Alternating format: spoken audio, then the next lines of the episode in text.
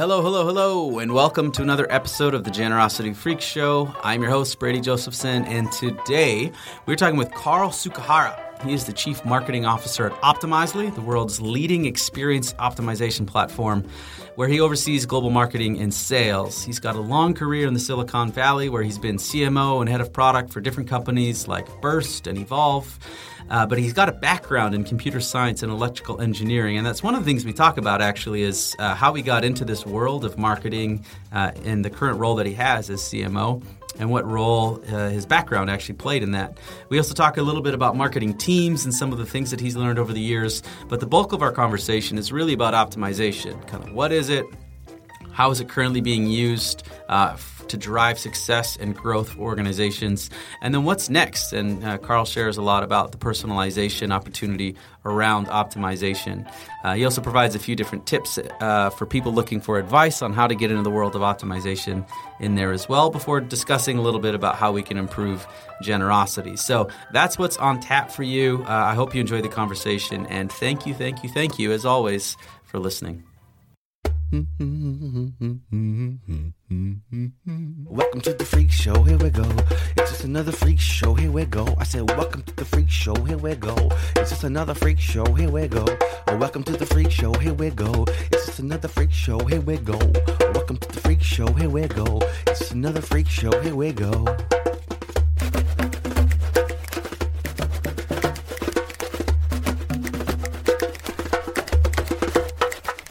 Hi, Carl. Thanks for coming on the show. Hey, th- Brady, thanks so much for having me. So, I want to talk a little bit about your work at Optimizely and really the world of optimization, particularly about what's next. But I'd love to learn a little bit more about your story. So, uh, I saw that you studied electrical engineering and computer science at Cal, but now you're a chief marketer for a product company that's really built for marketers. Like, fill in the gaps. How'd you end up at Optimizely? Well, you know, it's, it's interesting. So, I, yeah, I did start out my career in the technology side as a developer, and um, you know, over time, I went through kind of the sales organization, uh, corporate strategy, and then marketing. And, you know, I just found that was a good journey for me. I, you know, I, I love coding, but at some point I decided I wanted to be a little bit more on the business side and to be a mm-hmm. little bit more, you know, broad based in the business. And, uh, you know, went through some different companies, spent a bunch of time at places like HP and Oracle, and did uh, five or hmm. six startups. And here I am at Optimizely. Wow. Do you get a chance to code anymore? Not so much. You know, my son takes some uh, Java programming and uh, you know some stuff in high school, and uh, I, I, don't understand any of it anymore. It's just you know, it's great to me now. Yeah, exactly. That's awesome. Well, I'm sure that helps in terms of building teams. Something that we'll talk about later to actually have at least some background of knowing, you know, the types of work that people that you're managing are doing isn't completely foreign to you. So I'm sure that's useful. Um, so let's talk about optimization because it's a world that obviously you're in, and it's a world that we're in as well, more specific to nonprofits. But uh, maybe real briefly, for those that don't know, like what optimization is or what Optimizely does, yeah. uh, how do you define optimization, and and briefly share about the work of Optimizely? Sure. Uh, how I would define optimization is you know really being able to provide the right experience to customers or consumers mm-hmm. or you know business customers as well. And the way to do that is through what we call a test and learn process. So with us, you're really able to think about different variations of what a end user might like, and that could take place over a website, a mobile app, you know, if you're a media company over over the top, you know, but anything that's in digital domain, by applying what we call the scientific method, which is really the closed loop use of data to this process, you can actually, you know, really accurately know which uh, experiences will delight your your your end clients, your end customers, or in this case, a nonprofit, your potential donors.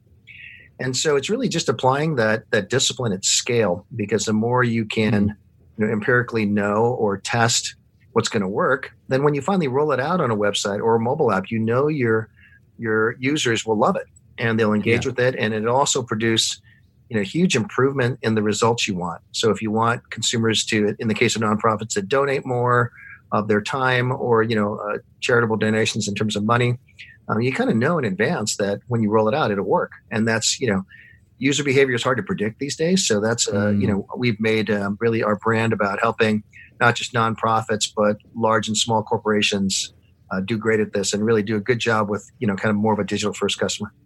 Yeah yeah, and I mean, in the world of philanthropy, the the user behavior is hard to predict. I feel like it's compounded, or it's even extra difficult, just because the internal motivation of people when they give is a so varied and so deep seated. It's really hard for people to understand why they even give. Uh, so this is where I mean it's it's somewhat similar in the consumer space, but I know we see that all the time in the philanthropic space of just how imperative that actually is because guessing is, is really difficult and it's not you know it's not a sound business case or strategy uh, to just guess all the time so um, can you share a little bit more about maybe how successful companies in particular are using Optimizely or this optimization approach right now for their work? Uh, maybe a good success story or big failure or something like that? Yeah. So, um, you know, you think about the, you know, the way I'd like to think about this, Brady, or, or talk about this is think about how um, the end user um, interfaces with any entity, whether it's a nonprofit or a normal uh, you know corporation. Um, you know and you think about it when you, know, you and i are kind of the endpoint of this thing. And so you know we would learn about an organization or learn about a product. Um, we would want to market to that person. We would want to sell something to that person. We want to create a relationship with them digitally. So you know whether that's to do better job servicing them but if you think about that whole you know interaction chain it kind of spans marketing it spans your digital mm. product you know if you if you want to think of it that way it spans mm. how you serve that customer and so optimization really helps you at various or, or, all the phases of that relationship. So typically you'll see things like, um, you know, like the Wall Street Journal is a customer. Uh, they improve their conversion rate by 60 or 70% by just testing and learning. Okay, here's what a di- potential digital subscriber would like to see yeah. in the web or the mobile experience so that they really feel comfortable starting a subscription. You know, we, we serve big brands like IBM, um, we serve places like State Farm, really large brands, but also a lot of small and mid-sized companies too. Hmm. And that includes everything. You know, we talk about nonprofits, but also people who are, I would say, disruptors and trying to hmm. think about, you know, how do I serve this digital customer or digital consumer? And so we really, you know, help the whole food chain uh, and things such as conversion rate optimization. So if I'm running paid search ads, how do I make sure that they perform the most? Uh, people come to a landing page to enroll in hmm. something. Um, mm-hmm. if you're a product leader, you might think about things like how do I test pricing? You know, hmm. how do I know how to test pricing online? Um, you know, like StubHub as a customer, how do you test ticket pricing for things like that? So there's so many different use cases, and and the best way to think about what we can optimize, you know, Brady, is think about how you and I interact over a digital channel. What do we mm-hmm. try to do? And we try and do all kinds of things, and Optimize can usually serve the entirety of that experience. Yeah, I, am glad you mentioned the the Wall Street Journal. There, I was at a conference not that long ago, and there was a whole session on basically um, building up a subscriber base, and all the examples were from the shift in media, right? A kind of away from paid advertising to more like membership subscription models. And it was fascinating to see how they've used testing and experimentation to more successfully, you know, navigate that to see what's the type of content that people are actually reading before that leads them to subscribe and what's even the membership offer. Is it news every day? Is it kind of digest emails? And just how they've used experimentation. And Wall Street Journal was one of the examples that they used. Yeah, it's really interesting. I mean, uh, the, you know, the tricky piece of this, and I think you mentioned this earlier, is it's really hard to guess about how consumers or just yeah. normal citizens will behave. You know, yeah. you, and sometimes these journeys might span mobile, or they might be on a desktop browser, or um, if you have an app, they might be authenticated in an app, and it's very difficult. And you think about the magnitude of interactions and the different yeah. channels I mean, we often tell um, you know prospective customers and customers just stop the guesswork mm. because it takes you know time and resources for anybody to build and maintain a website, anybody to provide promotions, everybody to do uh, you know paid search. Uh, you know, there's so many different ways you can try and promote and yeah. you know kind of keep your customer or your you know potential customer engaged. Yeah. If you think about the multiplicity of options, if you if you can just stop guessing and know the answer in advance of deploying it, then it's a huge winner. Yeah. And it helps both commercial brands as well as nonprofits, you know, really get the most bang for their buck. I mean, we've seen cases where people get 100x ROI and more. I mean, that sounds crazy. like a crazy number, yeah. but um, you know, we see those use cases. You know, sometimes you'd think like five to ten percent would be good, mm. but we do see cases hundred times and more. Yeah. And so, just it shows you the power of applying this experimentation and scientific method approach um, into a digital experience or a series of experiences, the, the, the return for anybody can just be phenomenal.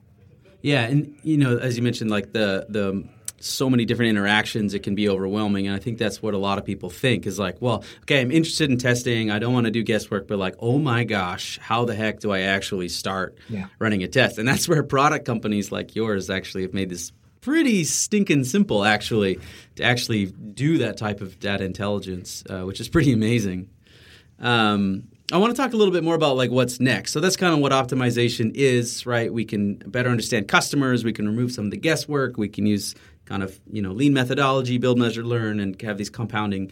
Uh, that's kind of like where we're at. But where do you see kind of either Optimizely moving in terms of its product, or just the world of optimization? Where where do you see it heading, or where is it not being applied to its full potential uh, in your view? Yeah, we start to see this. Um, I don't know if it's a category migration or merging of kind of the experimentation, optimization, and the personalization space. Hmm. So I think that's a really, you know, I know personalization to some folks can be creepy, but I think um, when we talk to the brands that we serve, and you know, this includes nonprofits as well as you know for-profit organizations. Um, generally, customers, if you give them something content that's way more relevant to them, yeah, they don't feel so weird about it. You know, it's like okay, I, I don't have to like go through 800 different pages of the website. What's served to me is actually what I care about and why I'm engaging with this brand in the first place. So yeah. that to me is like a really interesting thing. And so if you apply kind of at scale personalization, you know, it, it's all, you know, if you look at it from the right lens, which is how do I serve my customer mm-hmm. better, right? Mm-hmm. Period make their experience better, make it more efficient, make it more streamlined, make it more relevant, which is really yeah. the key thing. I think if you do that and you kind of team that with uh, experimentation or optimization, you've got something really interesting because here's the reality. If you take a large brand like the Gap or any, you know, just as one use case, the right answer isn't the same for everybody. Yeah. Like, you know, I've got two teenage kids. The way I look at a site like the Gap or any of the clothing brands is much different now than when mm-hmm. it was 15 years ago when they were toddlers. But yeah. when I go to the website, I should see something that's kind of interesting and relevant to my current scenario.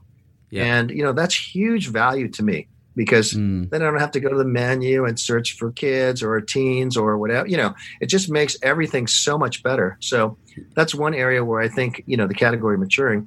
I think the other thing is just more expansive use of data.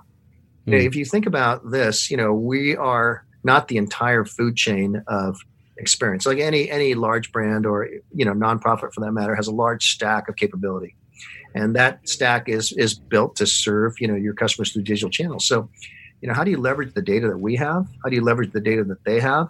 Yeah. You know, how do you make that? You know, sometimes there's longer running decisions that aren't point in time decisions. They're longer ones about you know customer loyalty and things like that. So, you know, how do you merge that data together so we can really yeah. participate with their existing platforms, their existing ecosystem, and it, it helps everybody. Yeah, no, those are two uh, great points. On the last one, I know in, in, the nonprofit space, one of the challenges is often more like the longitudinal impact. Yeah. So we can run an experiment or a test on the front end to see what maybe uh, improves conversion rate or what gets people to give today. But if we're not concerned or tracking more of the downstream value, then we may convince ourselves that this type of kind of marketing approach, often offering like physical items or enter to win. You know, if you donate today, you get this kind of win. Uh, that can have a short term boost, but actually decreases happiness and long term value is actually depressed. So the short term experiment will show you a clear winner, but if we don't stitch together the data that probably exists outside of a testing tool in something like a donor database or a CRM, we may convince ourselves that this strategy, which looks correct, is, is actually the wrong strategy about maximizing lifetime value. So you're right, we do need to get better at kind of stitching together different data sources. It's not just about you know one tool or, or necessarily like one experiment. Yeah, absolutely. Um, I mean, it, to, to us, it's about supporting the teams and – so uh, I mentioned earlier, we support the marketing team for sure. Um, make it easier for them to do tests on promotions and, th- and campaigns. We support the mm product team because they're actually building some of the features into the website right. or the mobile app. Um, we also support the development team. So how do you kind of test key features you're rolling out so you can kind of do controlled and more agile release of things? Uh, but also the analytics team. You know, hmm. people have, as you mentioned, longitudinal event. Um, let me see if I can say that properly. Longitudinal events that are long running impact issues, right? And yeah. th- that data comes from different sources inside an organization's, you know, call it stack of technology. It might have to take different uh, third and first party data from different areas to really kind of figure out what yeah. really is the longer range impact of some of those things. And You've got teams of analysts, data scientists using their own tools or using Tableau, they're using other things. And mm-hmm. so, how do you really make that a cohesive data infrastructure? Um, I think that's one of the keys, actually, is to mm. think about this entirety of because you know if you're thinking about a longer term relationship pipeline over a series of channels, then how do you likewise create you know a more interesting and and uh, loosely coupled data pipeline too? And so right. that's really important to us to make sure that we serve like I said, not just the point in time issue, but some of these other macro issues relative to the customer. Yeah, yeah, no, I'm sure. Uh, that's a good kind of tip or piece of advice. But do you have any other maybe tips or piece of advice for people who are maybe less familiar with optimization and they're just kind of willing to dip their toes in the waters? Yeah, I mean, there's a couple things. So one of the things we've been focusing on is also not just the product, but how do we serve customers to help them get started, which is really mm. important. And, and interesting thing of note here is, um, you know, I think folks tend to assume that like the largest brands in America mm. or in the country are the most mature. But sometimes right. you get this, you know, kind of mismatch. But, you know, but we think really about our services entity to help people get started. So, hmm. how do you start with the right tests for your use case? So, we have thousands of customers and millions of experiments. So, we have a lot of best practices to help them think on based hmm. on what they're trying to achieve. Like, where do you get started? So, a lot of best yeah. practice there. We also have customer success and service entities. Like if you if you don't have a team to do this, we'll do it for you. We'll do it for hmm. you to get started. So let's do your first five experiments, get you started. Because one of the key things that we found, um, and this is a little bit about the getting started piece, Brady, is that usually we find that the teams know what challenges are the most pressing for them to attack. And if they hmm. don't, we can bring that ideation in. Once they do some tests, we find that you know often especially early on they get pretty substantial output and results hmm. but what that does is it fuels the program because then they yeah, can totally. say oh my god look at this thing like you know yeah. I, I, give an example i mean I, I i'm i'm you know fortunate to work with sky tv over in the uk and so they did you know when they when we started the relationship it was really kind of with their customer support operation and they ran some tests to help their consumers do some things on the cable box. And some of them literally cut a million pounds out of their cost, like really fast. Wow. And so, of course, you can take that to your management and say, wow, look at this. This is amazing. And so yeah. it just helps drive more support for the discipline. And then, you know how it is inside of any organization, big or small, there's always a competition for resources and budgets and all that mm-hmm. stuff. And so it really helps the, you know, the proponents of uh, experimentation really get more uh, attention, get more resources, yeah. and and the other piece we also try to provide is help them with ROI. So, mm. as I'm sure you heard from Sierra Club, they got substantial ROI from doing this in terms of you know donor mm. volumes and things of that nature. Um, you know, hundreds of thousands of dollars of return, and so that just helps fuel the whole thing because you know over time, you know, the more testing you do, the more value you get, and that's been proven by you know even the biggest companies in the land, people like Netflix and Amazon. So helping yeah. people get started, getting those few things under their belt, get some experience, best practices, and then they can scale it up. Yeah, no, that's great. Um, the other thing that we will often talk about is, is actually just like just try one or two experiments and actually don't focus as much on whether it's statistically significant, whether you, whether you got a huge lift, because it's really about the culture of testing, especially with nonprofits that we're really trying to get going. And like you said, more than likely their first few tests will yield some pretty significant results. But instead of focusing on the result and just focusing on like the, the process side of things, they start unlocking and seeing it for themselves, right? It's just like, wow, this is actually A, easy, B, super important to my work and see like look at what else we learned and then they're off and running kind of on their own. It's just that fear i think of kind of doing something differently or maybe failing that we have to work hard on on the nonprofit side in particular to kind of help them overcome that. Yeah absolutely. I mean i think you know in, in nonprofits you know having worked for some myself you know they sometimes they have um, they don't have as many resources.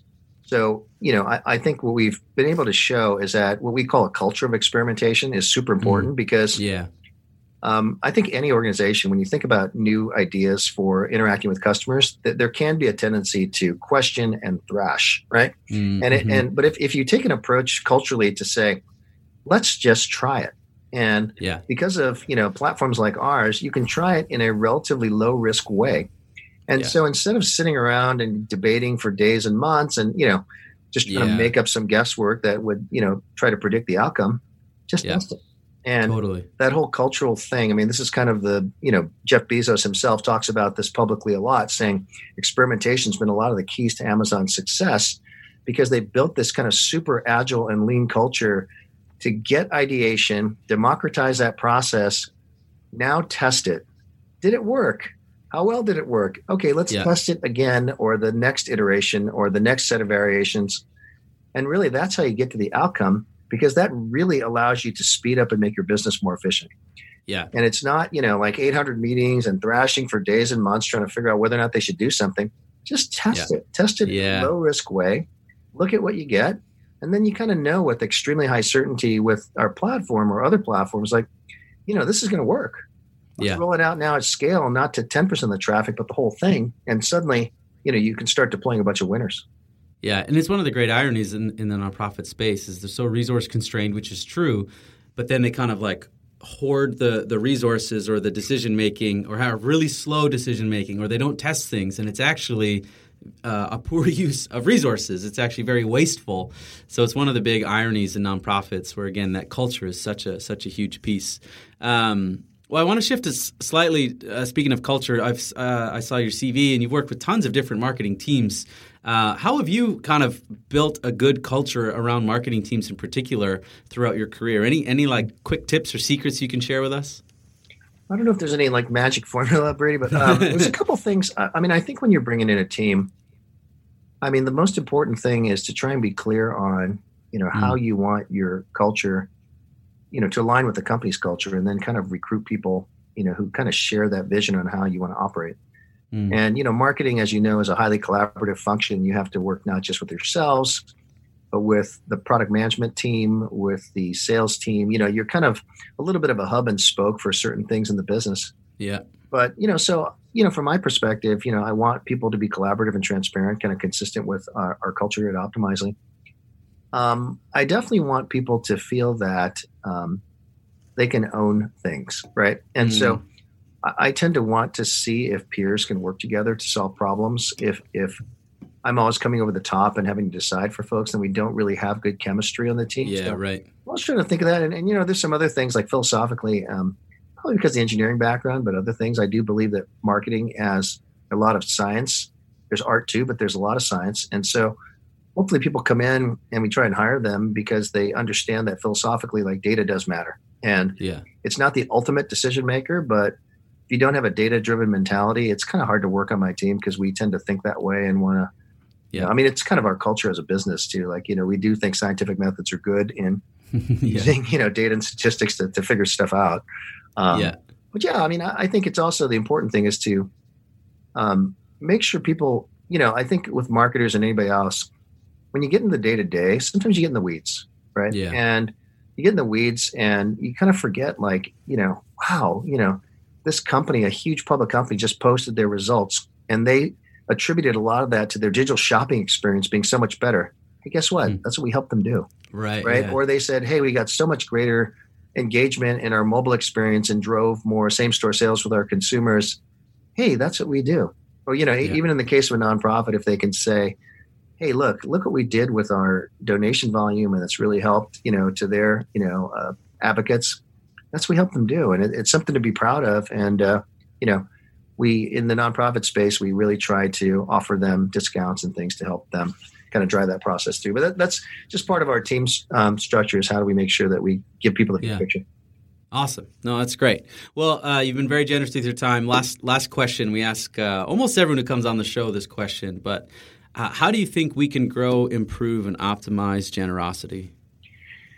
Yeah, I mean, I think um, some a lot of it is is cultural, like you know, understanding you know what your um, people or you know the people that you're trying to attract, what you know, what do they stand for? Mm, I mean, mhm. I, I, I'm kind of a believer that causes are super important, and Mm. so you know, I'm always looking for ways to promote, um, you know, and find ways to give to key issues. And Mm, so one of my um, yeah, just a personal thing. I mean, uh, you know, I I'm a huge um, proponent of sustainability, and so Mm. I'm always looking for ways to give back around sustainability.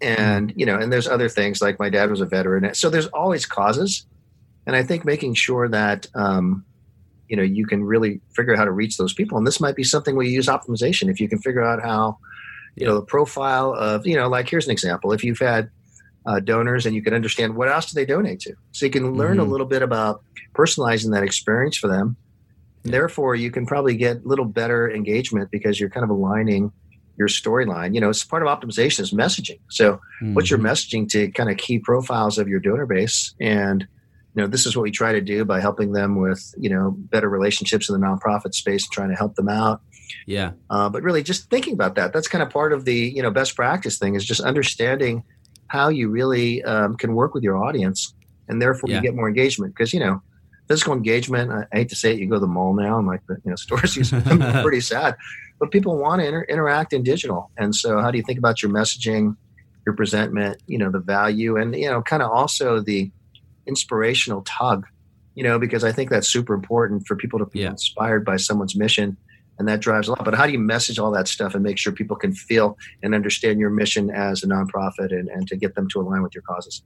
Yeah, no, that's a great point on the messaging and, and back to that kind of personalization side because so much of the work in, in our field in philanthropy has really been about like when did someone give? How much did they give? It's really financial and so we can do like giving patterns and charts but very little has actually been done to truly understand why that person made that donation and what they actually care about and that's way more important as a marketer or a fundraiser to know what they actually care about. So now i can actually create a message. If i know you gave $50 three years ago i don't really know what message to tell you. I know you gave $50 three years ago. So that that's a huge area of opportunity and improvement and you're right yeah, it's one of the ways that I think we can really, you know, improve and optimize generosity. So, you, you thank you, thank you for that. AdWords, and you know, kind of help figure it out. You know, there's all kinds of things you can do. yeah, totally. To try and figure out what's what's going to really get your um, your folks to engage. Awesome. Well, uh, thank you again so much for, for taking some time to share more about the world of optimization and the work that you've uh, been doing and the work that you're doing at Optimizely. Um, where can people find out more about you and your work, Carl? Yeah, I mean, optimizely.com um, is there, and it not just talks about, um, you know, kind of our business mission, but, you know, we have 90% of our employees that try and give back and do volunteering work. Um, you know, about half the people do some charity work. So it's, you know, I, I do think that, um, you know, I think, do think people do business with other organizations that try to mm. do the mm. right thing. Mm-hmm. We definitely try and do the right thing in terms of, you know, social causes, diversity ca- causes, but also on the website, you'll just see kind of how we help companies of various ilks, you know, drive their optimization and really just just get closer to their customer over digital. If you had to net this out, that's probably the thing we do, and we do that at scale. Awesome. Well, we'll be sure to, to share that out. And uh, we always share Optimizely resources and things like the estimator tool we use in our teaching course on A B testing and stuff like that. So thank you so much for your work and helping lead the way in this very, very valuable world of optimization. Really appreciate it. Yeah, and thank you, Brady. It's been great talking to you. Um, you know, keep up the great work and congratulations to you as well. All right, thanks. Have a good day. All right, see ya.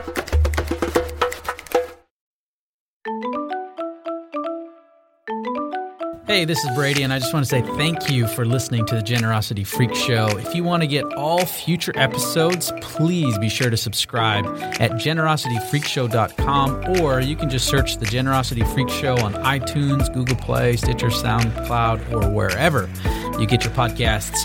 We'd love to hear from you, so if you have comments, questions, feedback, you can email us at podcast at next after. We'd love to hear from you. Uh, the Generosity Freak Show is produced by Next After, where I work. It, Next After is an online fundraising research lab that works with nonprofits to help them grow their online fundraising. And our mission is to unleash the most generous generation in the history of the world. You can learn more about us and what we're up to and see our latest research at nextafter.com. Lastly, this show would not be possible without my co host, Tim Kachuriak, and our amazing mixologist and producer, Nathan Hill. So many, many thanks to them. So thank you again for listening, and we will see you next week.